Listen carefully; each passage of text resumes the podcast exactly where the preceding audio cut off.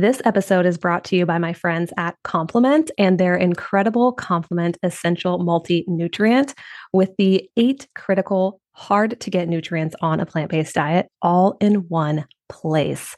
There's no question that the plant-based diet is a nutrient powerhouse. If you're a regular listener to the show, you know I preach that all of the time. But no matter how great it is for your long-term health, no diet is perfect. Even a well-planned diet can lack a few important nutrients for your health. That's where Complement Essential comes in. It provides those essential nutrients like vitamin B12 and DHA and EPA omega-3s in science-backed bioavailable amounts, all in a simple capsule you take daily. It even comes in 100% biodegradable packaging that will literally break down in your backyard if you were to bury it. To learn more about Complement's products and why I choose Essential to complement my diet, go to lovecomplement.com/Ashley and use the code Ashley10 at checkout for 10% off your purchase. Welcome to the Plant-Centered and Thriving Podcast. I'm your host, Ashley Kitchens. I'm a plant-based registered dietitian and virtual nutrition mentor. I was raised on an Angus cattle farm, grew up with a lot of GI issues, and used the power of plant-based eating to promote healing. Here you'll find inspiration, ideas, and encouragement for your own plant-based journey. I'm so thrilled you're here today. Let's get started. Welcome to the show, Plant-Centered Listener. My name is Ashley, and I'm so excited you are here today. I want to give a special shout out if you're listening from Fresno, California, Raleigh, North Carolina, which is basically my backyard, Jacksonville, Florida, Tulsa, Oklahoma, and Chandler, Arizona. Thank you so much for being here today. We have a very special guest for you. If you're familiar with the PlantPure Nation documentary, we have Nelson Campbell on the show today, which I'm so thrilled for you to listen to our interview. He's just such a wealth of knowledge and so kind and generous with everything. He is the son of T. Colin Campbell, who actually coined the term plant-based. How wild is that? He was looking for a way to describe what he was researching and this diet that he was studying, and he termed the coin plant-based, which I think is so, so cool. He also wrote the China Study and all those great things. So we have his son, Nelson, on the show today, and I'm so thrilled for you to listen. Before we get into that, I just want to thank you again for your transparency in the scholarships that we are offering with the course, which is still available. We will announce the winner of that scholarship on our July 3rd podcast, so a week from when this airs in June. Thank you again for your submissions. You have a few days left if you want to submit your chance to enter to win a free course, which is Plant-Based in 30 Days. So it's a guide in helping you go plant-based. And so we would just love to hear your story. Katie and I still are like, how are we going to pick one person? Oh my goodness. It's just been, y'all's stories are incredible. So we appreciate you. We appreciate this community. If you're looking to work together, if you're looking to grab the course, which is Plant-Based in 30 Days, we have those resources always in the show notes. So if you're curious to learn more about what that looks like, go ahead and explore those. I hope you're having a great summer. I think I've talked about berry picking on here before, but if you haven't gone berry picking yet this summer, blueberries are now starting to become in season, depending on where you're at in the US specifically. So I would highly recommend it. It's just such a fun activity to do, to kind of get outside and forage your own fruit. I've done it a couple times this summer, and I would love to go back and get some more blueberries because they are so good and just so different than what you buy in the grocery store. So if you're looking for something fun to do, highly recommend it. But I definitely want to get to Nelson's interview because it was just really phenomenal. He, again, talks about PlantPure Nation documentary, the communities. We talk a lot about the importance of community, and then he talks about some new stuff that he's working on and some stuff that's recently been launched this year, which Katie and I had the privilege of going and screening his latest documentary, which is also in our backyard in the Hillsboro, North Carolina area. So Katie and I live in the Durham area. Katie lives in the Raleigh-Cary area. And we got to go to a farm where the Campbells hosted a screening to watch their latest documentary, which we talk about in this interview. So it was such a special event, and it was so cool to meet them and talk with them and learn more about all the wonderful things they are doing to promote plant-based eating. And this latest documentary was, oh my goodness, it was incredible. I don't even have words to describe it. It was phenomenal. So highly recommend that. Again, we talk about it in the interview. So let me stop talking. Let me introduce Nelson, and we'll just jump right into the show.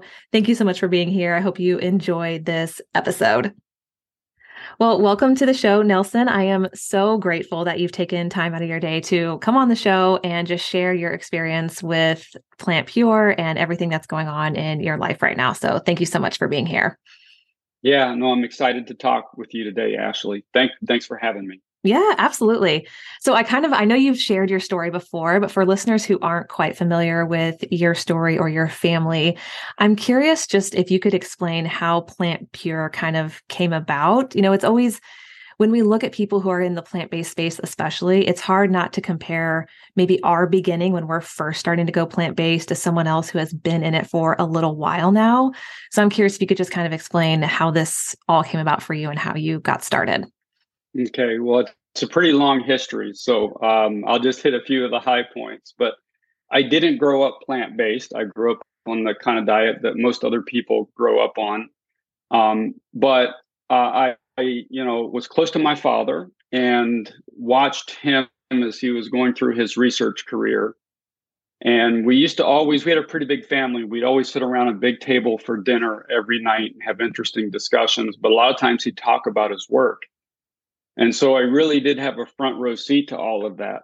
And he started to make a lot of his key discoveries when I was a teenager. So in my late teens, we started moving toward a plant-based diet as a family. And then in my early to mid-20s, I became fully plant-based. So I've been plant-based for quite a while. I won't tell you how old I am. And so I'm just a big fan. And I also watched over those years, I watched the resistance that my father faced over his career, which was a lot more severe than what, I think the public tends to understand. He went through a lot of grief within his profession, within academia, people in government industry kind of going after him. And so I just saw the battles that he had to fight and was inspired by that, of course. And my background is as a sort of socially conscious entrepreneur, I refer to myself, and I was doing kind of entrepreneurial things for a good part of my life. And in the early to mid-2000s, I decided, I really would like to help get this health message more into the mainstream, from what at that time was considered more of a fringe idea, into the mainstream. And so I started thinking about a grassroots strategy that we could pursue to do that, and that involved food and grassroots organization and media and different things to help get this message out to more people. So I started working on that in the late 2000s. And actually, the first thing that we did was we developed some food products and recipes that we could use to support an immersion program. And at that point, this was a new idea. People weren't really doing this. And so we started testing this concept out in our local community. And since you live here locally, where I'm talking about. Yep. We did a program in Wake Forest, and we did a program in Mebane, and kind of perfected it. And I remember the first time we did that program, we got the biometrics before and after. And we couldn't believe the results that we had. And I shared them with my father, and he was amazed as well, because again, this was the first time that anyone had really done something. I mean, maybe they had done this someplace else in some other clinic or something, but I hadn't heard of it and certainly didn't have those results. And so it was pretty amazing to see, you know, cholesterol falling by, you know, 20 to 25%, you know, in 10 days and all these health conditions reversing. Yeah. In 10 days too, which is pretty phenomenal. Yeah. And so we were doing that. And then the opportunity came along to make a film. And we tell the story of how that opportunity came to be in our film, PlantPure Nation. So, you know, I won't go into a lot of detail about that. We'll just encourage people they can watch that movie, which is on Amazon Prime. And at that point, I didn't know how to make a film, but I wanted to make a film because I thought it would create a platform that we could stand on to better execute the strategy, the grassroots approach that we were envisioning. And so there was a storyline that developed in Kentucky, and I kind of envisioned how I could extend that in a way that could create an interesting film. And then I reached out to some people who know how to make films, and they joined me and taught me, taught me and basically sent me to film school for 2 years. You know, I learned how to write and direct and different things. So came out with the film PlantPure Nation, and that then became a basis for helping us launch what we've done since then. Yeah. And that came out in 2015, right? PlantPure Nation? That's right. Mm-hmm. Okay. Yeah. It came out in theaters in 2015. Okay. We did something kind of crazy with that film. We produced the rough cut. And normally you're really embarrassed about a rough cut because there's a lot that you still haven't figured out yet. So, but we took the rough cut on tour and we went up and down the East Coast and the West Coast. I took it on a cruise boat and showed it. And everywhere I went, I said, please let me know your criticisms after the film. We always did a Q&A. So I always had a long line of people. And, and then they, you know, they were, gave their impressions, and we got in the car to drive to the next place, and we literally were editing it as we went. Wow. So that was kind of fun. I mean, that's pretty cool though, to take feedback from people who are actually invested in the film, who have taken time to come and watch it, and for you to be able to take feedback and maybe make some adaptations to your film after that. That's pretty unique, I would say, for you and the viewer. Yeah. And it's fun, you know, to get feedback like that. You know, a lot of times, and we all do it. I mean, it's part of being a human being, I think, is we have this ego inside of us, but if we can just let it go a bit and make ourselves vulnerable and open up to other people and to their ideas and feedback, you know, we can do so much more. And that was confirmed for me in this process of making this movie, because we got a lot of great feedback and made a lot of improvements. Yeah. Yeah. Well, what was it like coming from more, because I know that you were involved in like more government economic side of things, then you merge that with, you know, going to film school and doing all that, or was it actual film school? No, it was. Okay. So what happened, the details around that is a key player in all of that is someone who's now become actually one of my closest friends is John Corey. John Corey produced Forks Over Knives, and he produced other films as well. And so he's a master at producing documentaries, but he did something that also was very humble of him. When he came to our project, we were in a little disarray because we didn't really know what we were doing. And there were other issues going on too. But he came in, and at that point, he could have just sort of taken over and, you know, written the film and done everything. And but he didn't do that. He said, "You've got a story to tell. You need to tell it. I'm going to teach. You know, I'm going to work with you and support you and kind of, you know, teach you how to do this." Wow. And that's what he did. He was very empowering. So he, instead of taking over the process, you know, he explained, here's how you write, and here's how you do this, and you do that. And so I was able to take that instruction to do what I did with the film. And it was a team effort. It wasn't just me. It was, we had a two great cinematographers, and we had a fantastic editor. And of course, John is the producer. So it was a real team effort, but it was a lot of fun. I love film. It's probably if I look back on my career, it's the thing I like most of all, because I've always loved to write. So at one time when I was younger, I studied philosophy and government, and I thought I might be a writer. And if you told me that someday you're going to do business or you're going to be an entrepreneur, I would have said you were crazy.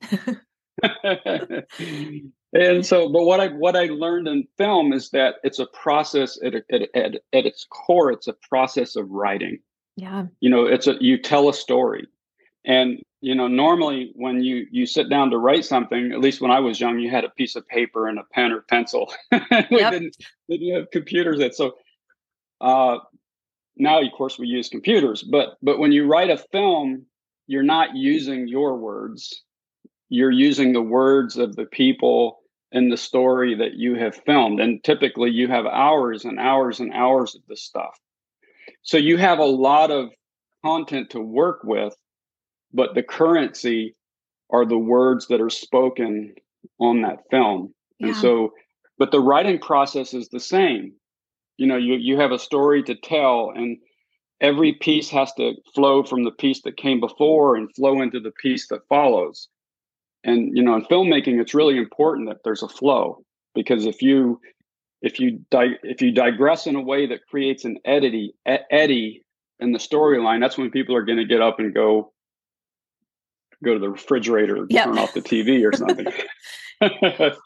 Which is definitely not the case for PlantPure Nation, because if you haven't watched it yet, I highly recommend going and checking it out, because there are moments in time where you're on the edge of your seat watching and going, what is going to happen? Because the story is incredibly captivating. So I think you just did such a remarkable job, you and your team, with that.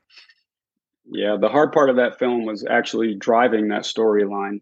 And the work that we did in Kentucky, you know, I was living in a hotel, cheap motel.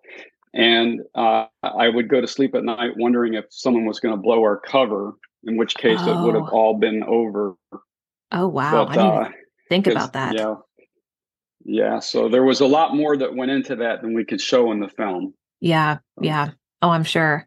Well, you mentioned your dad getting a lot of pushback, which I think a lot of us cannot even relate to the level of just criticism he received. When you were doing your immersions early on, were there people questioning, like, no, you fudged the numbers, or there's no way that could happen in such a short period of time? Because now I know you're doing them more often, and that's a big part of what From Food to Freedom is about.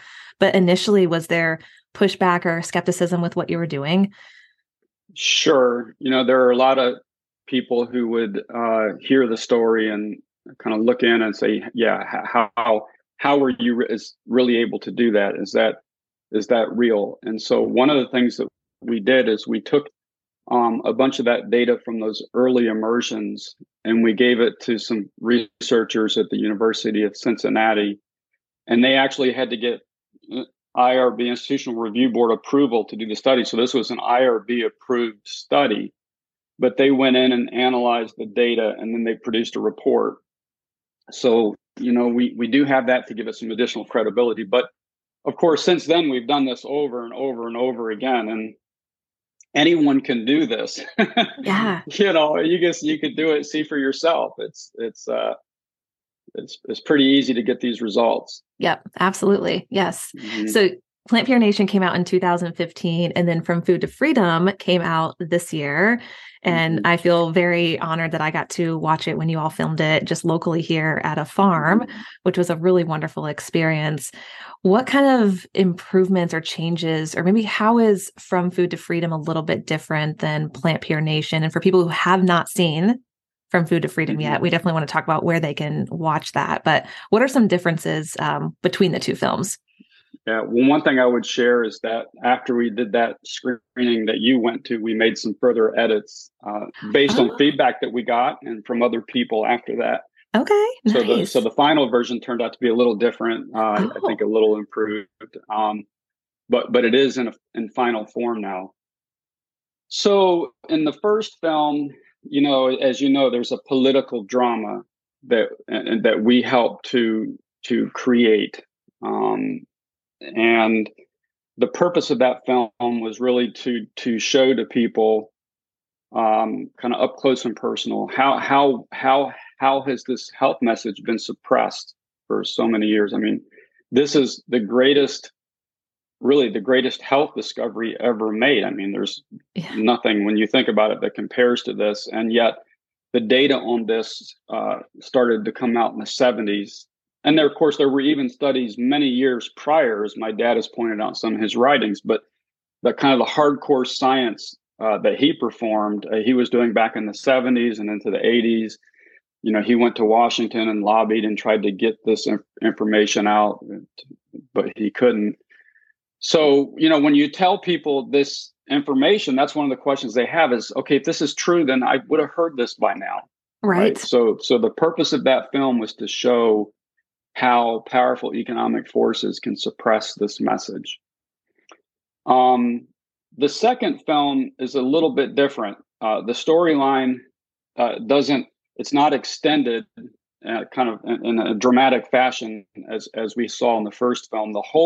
Most of the story takes place in a house in Greensboro, North Carolina. We convened a group of people who had type 2 and had as a key word, type 2 diabetes, who were all taking insulin. And two of them brought their spouses. So there were 8 people there, but 6 participants. And we demonstrated how in 10 days, and, you know, I don't want to totally spoil the movie, but how that disease can be completely resolved, which is remarkable. It's astonishing. And yes, you know, the power of this diet is so tremendous that when you work with people like that, you actually have to have medical supervision, because what happens is their bodies start producing insulin so quickly that if they keep taking the same dose of insulin, they can go into hypoglycemic shock. And so they have to be monitored, and they were here, and there was a physician so that she could reduce their dosages down. But we show the healing effects of the diet in a very dramatic way, in a situation where everything was controlled. Yeah. You know, there was 100% compliance. People had to eat the food that we were cooking. And we wanted to do that to show the maximum impact, because we also wanted to make a larger argument relating back to this issue again about the suppression of this message, and that within the context of the pandemic that we just all went through. Yeah. And of course, you know, when we talk about the pandemic, we made a conscious decision. You know, we didn't want to touch any of those topics that just get people so angry, whether it's masking or vaccinations or any of that stuff. And it's a nonpartisan film, but we wanted to make what I consider to be even a bigger point about the connection of food to disease and immunity, and our failure to share this information during the pandemic. And so it's a different film that way. You know, we were trying to show the maximum healing effect of the diet, and then relate it back to the pandemic, and touching again on this issue of how this information's been suppressed. Yeah. Yeah, because there's so much, even if you go to different websites, I know you talk about this in the film as well, maybe it was even in the discussion after the film when we were talking, but there isn't a whole lot of information on diet and diet's connection to disease and illnesses and things like that. There's this big missing piece that just isn't being addressed. And it's frustrating. It is very frustrating. I'll just share a little story that we were involved in during the pandemic. So we thought, wouldn't it be cool if we put together a petition, you know, because we have a lot of grassroots followers, and we thought maybe we could pull this off, is to put it together a petition calling on our leaders. And they were named in the petition to share this vital information with the public. You know, this was in the midst of the pandemic. And so we put the petition together. We actually reached out, because we had some connections to Bill Maher. So we reached out to his staff and his team, and they agreed to promote it as well. But I remember the day we released it on Facebook, and I could see the views. It was actually like starting to go like a hockey stick. Yes. You know, like this. And then all of a sudden, Ashley, it just flatlined. Huh. Right. Because, and we did some research into this later. And if you dig into the information that Facebook had out there, you know, they said that, hey, if you're going to post anything about the pandemic and you're touching on anything basically controversial, we're going to suppress it. Yeah. And so that's what they did, you know, so that, and that was really aggravating. You know, of course. They would have done that. But then, of course, at the level of the government and, you know, there were, you know, we know some of the people in media and in the government who are fully aware of the connection of food to immunity, who made conscious decisions not to talk about this during the pandemic. Mm. Wow. That's so tough. I mean, I feel like it's kind of similar to what's going on with the dairy industry right now, trying to silence the plant milk industry and, you know, all these things that are going on. And I feel like so many times you have to follow the money and see, yeah, just what's going on. But I'm sure we could talk about that for a long time because it's a very frustrating thing that's going on kind of above us. So, yeah, I think the part of it that I've never understood, though, Ashley, is how anyone, I know we all have to make a living to support ourselves and support. So I have some empathy around that. I don't want to sound too harsh when I'm saying I do understand that. But if you are a really influential person and you know, you could easily find work elsewhere and perhaps you've already made a lot of money. I just don't understand how people can consciously do wrong that they know will harm so many people. Yeah. You know, a lot of times we talk about the system, you know, the pharma industry, the government, the whatever. It's always this big kind of alien entity, impersonal entity, but it's really people. Yeah. You know, it's people who make decisions to live this way. And that's the part I don't understand. You know, how can we live that way? Yeah. You know? Yeah. There's actually a quote on your website, and I wrote it down because I thought it was really remarkable and I wanted to touch on it at the close, but I feel like it's related to what we're talking about here. And it says, if you don't mind me reading it, it says, there are two impulses present in many of us. One is the impulse to be right and to judge others who are wrong. The other is the humble, non-judgmental impulse to love. And I know you all relate very heavily to the second part, but I was curious, you know, what makes you favor the humble, non-judgmental love aspect of things? Because that's truly what you're doing, especially when you're hosting these immersions and with the films that you're creating and these pods that you're creating, which I do want to touch on. But what makes you lean more heavily into that versus maybe more like judgment or being harsh or critical of people?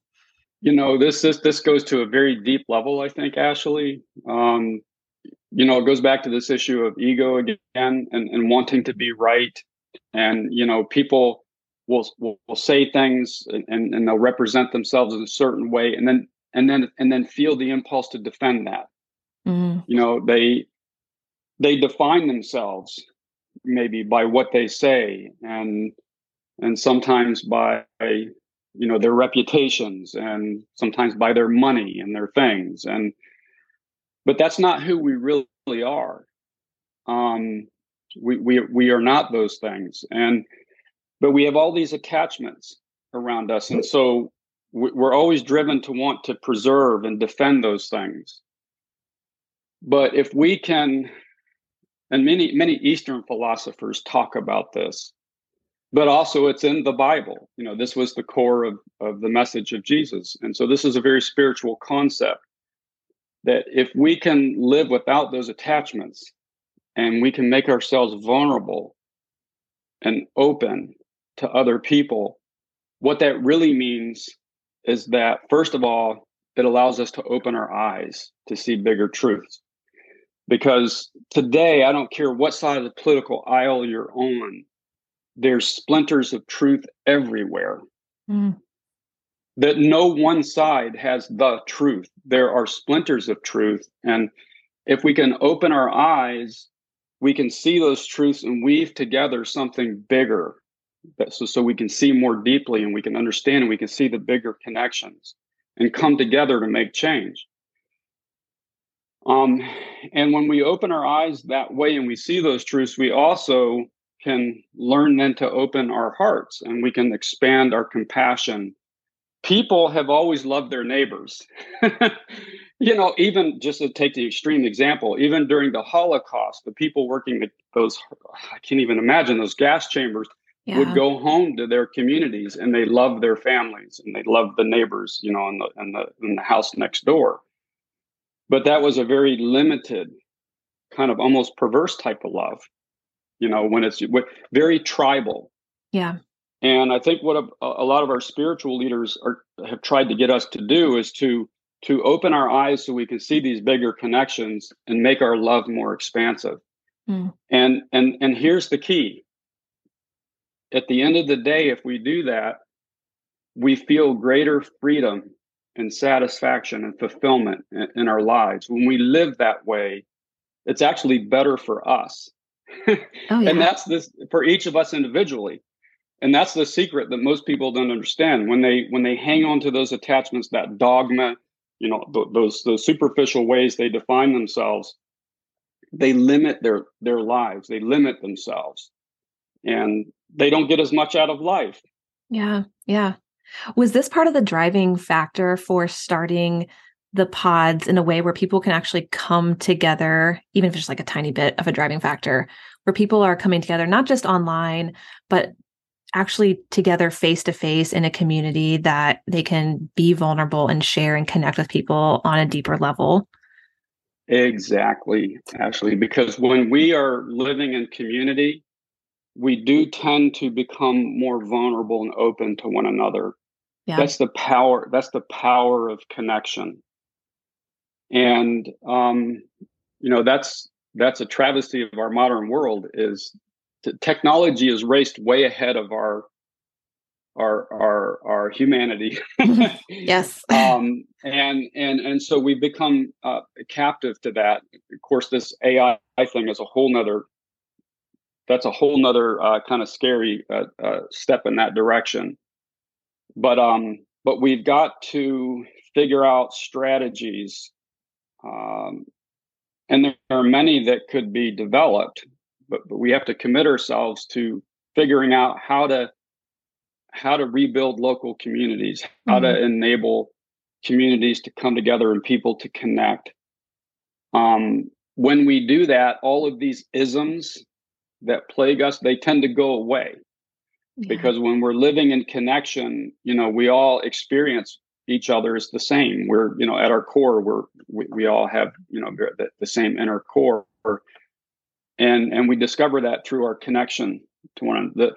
The problem we have in our country, though, is when we pay, you know, over 90% of every tax dollar that we pay, it goes someplace else other than where we live. You know, it goes to this monstrous federal bureaucracy that subsidizes the meat industry and the pharma industry. It goes to fight wars overseas. It goes, you know, it goes to all these other places.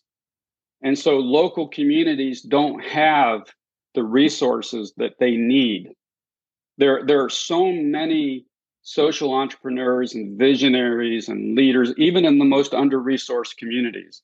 Yeah. But they don't have the tools that they need, which are, it's not just financial, but it's also informational.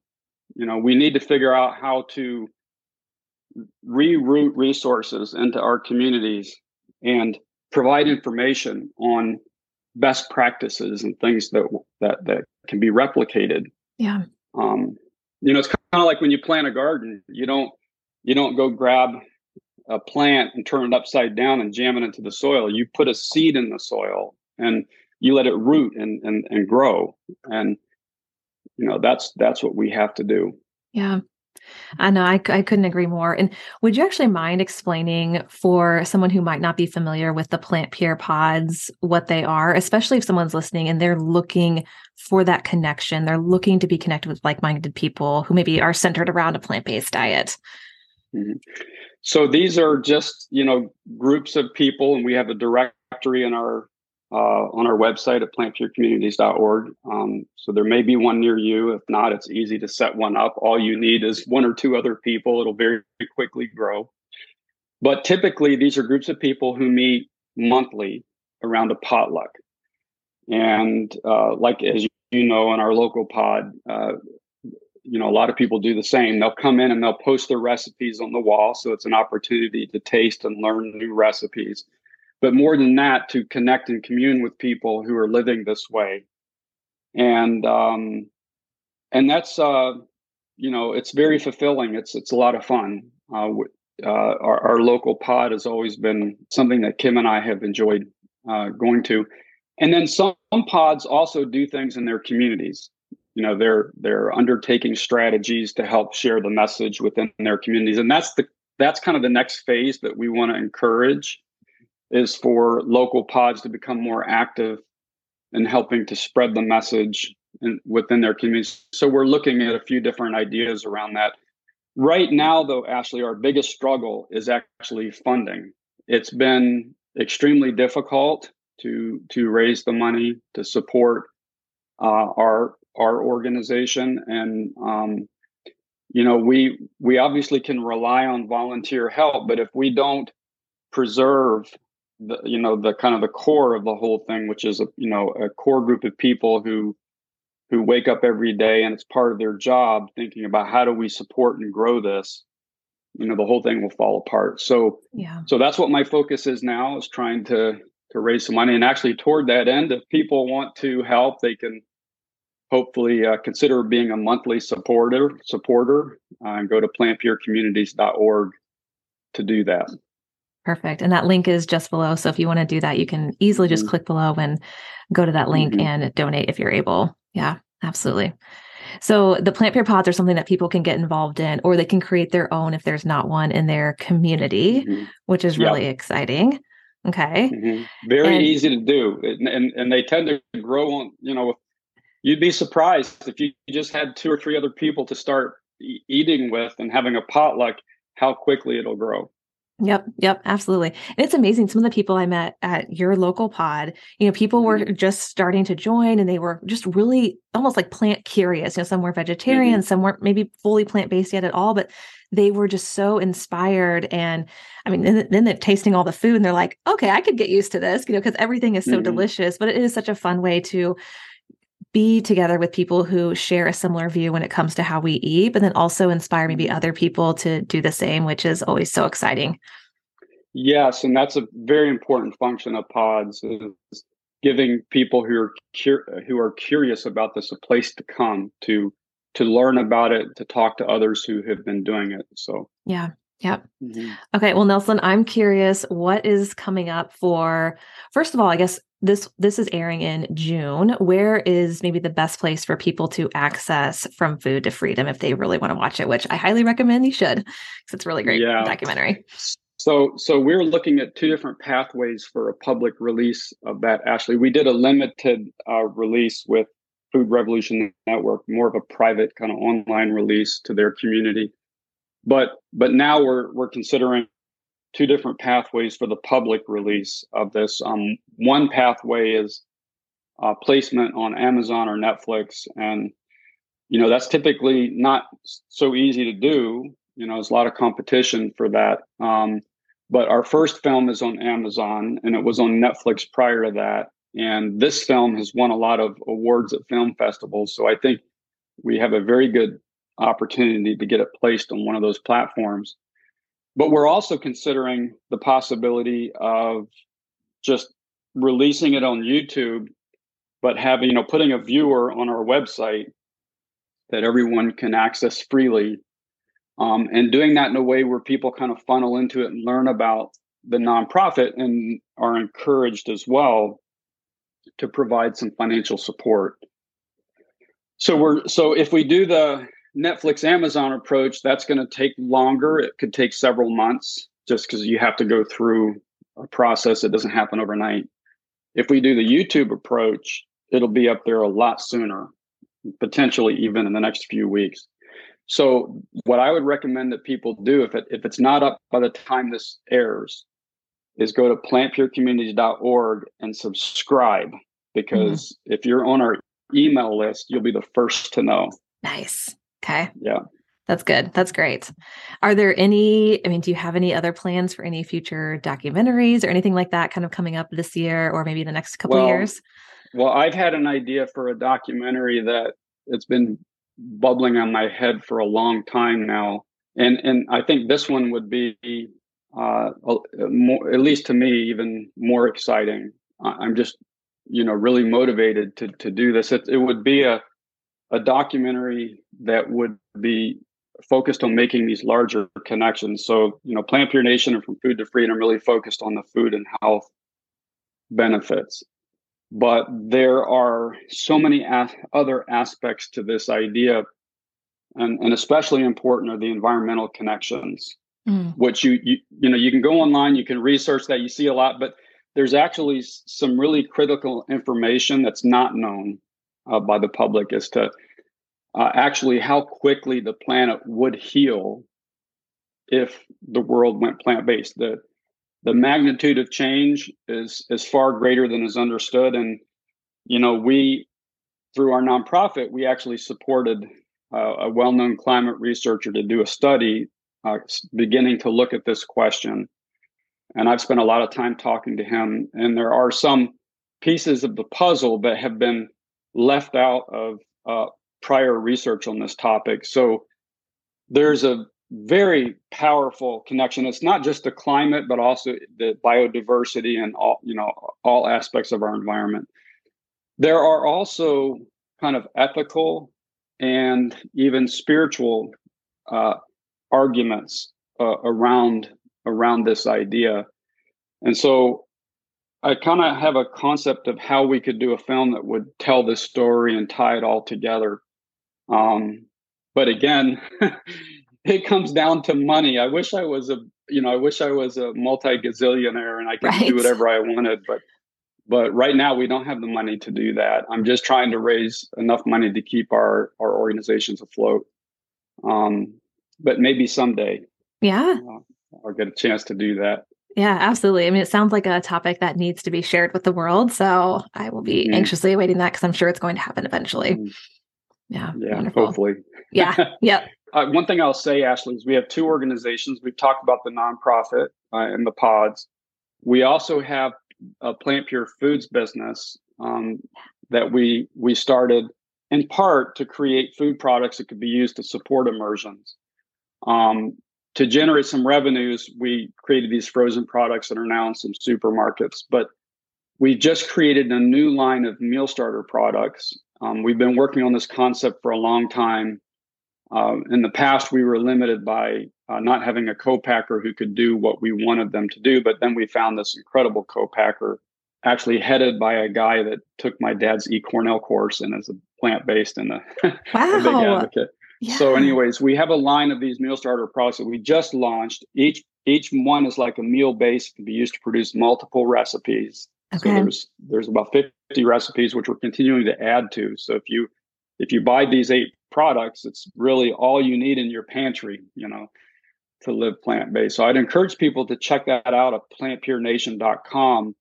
And there's a connection of that as well back to the nonprofit, because as we get our feet under us, and we're able to do this, we want to undertake strategies through the nonprofit, outreach strategies in under-resourced communities where chronic disease rates are highest and where oftentimes healthy, affordable foods are most lacking.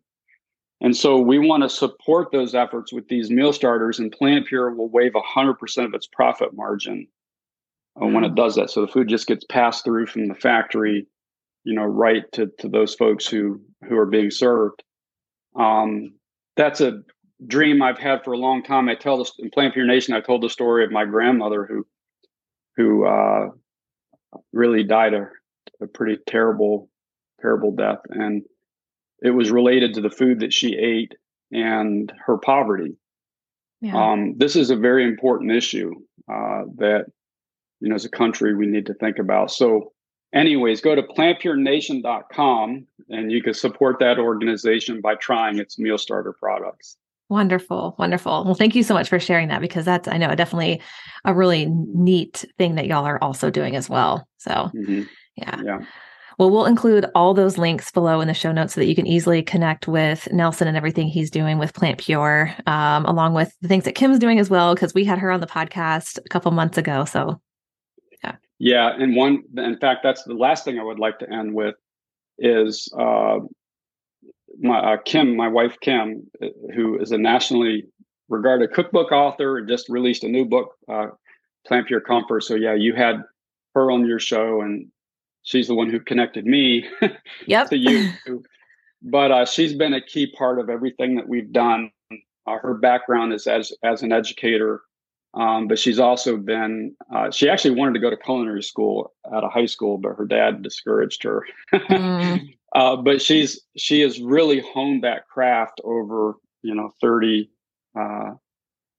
plus years. And so I would encourage folks that you can just go to Amazon and Google her, search her, and you'll find her 3 cookbooks, but to check that out. Yeah. The most recent one, the comfort food one, is spectacular. It is amazing. Yeah. And these meal starter products, the recipes there are, many of them are based on her recipes that she has in those cookbooks. So Okay. Wonderful. Is she going to be doing some cooking online potentially in the future? Yes, we're going to be relaunching. She had a cooking show before, kind of a cook-along, but now it's just going to be pretty kind of a standard cooking show. But we've already filmed two or three segments of that. So we'll be releasing that soon. Okay, wonderful. Oh, we'll look out for that then too. Okay, so lots of great things coming up. And for you listening, like I said, I cannot recommend PlantPure Nation and From Food to Freedom, both of those documentaries, enough. From Food to Freedom, especially, just because it is so new, and I watched it a couple months ago. I mean, I cried, I laughed, like there were just such a mix of emotions with it. It was such a captivating story and documentary. So highly recommend checking both of those out. And then everything else below in the show notes, we've provided some links that you can check out as well to connect with PlantPure. So Nelson, thank you so much for everything that you're doing and for coming on and just sharing all the work that you're doing. We just really appreciate you and your family. Well, thank you, Ashley. And I appreciate what you're doing as well to help, spread the word in this podcast. It's going to take thousands, millions of us doing these sorts of things to build a plant-based world. So thank you. Yep. Absolutely. Happy to do it. Well, thank you so much for tuning in today, and we'll catch you on the next episode. All right. Thanks, Ashley. Thank you so much for listening to the Plant-Centered and Thriving podcast today. If you found this episode inspiring, please share it with a friend or post it on social media and tag me so I can personally say thank you. Until next time, keep thriving.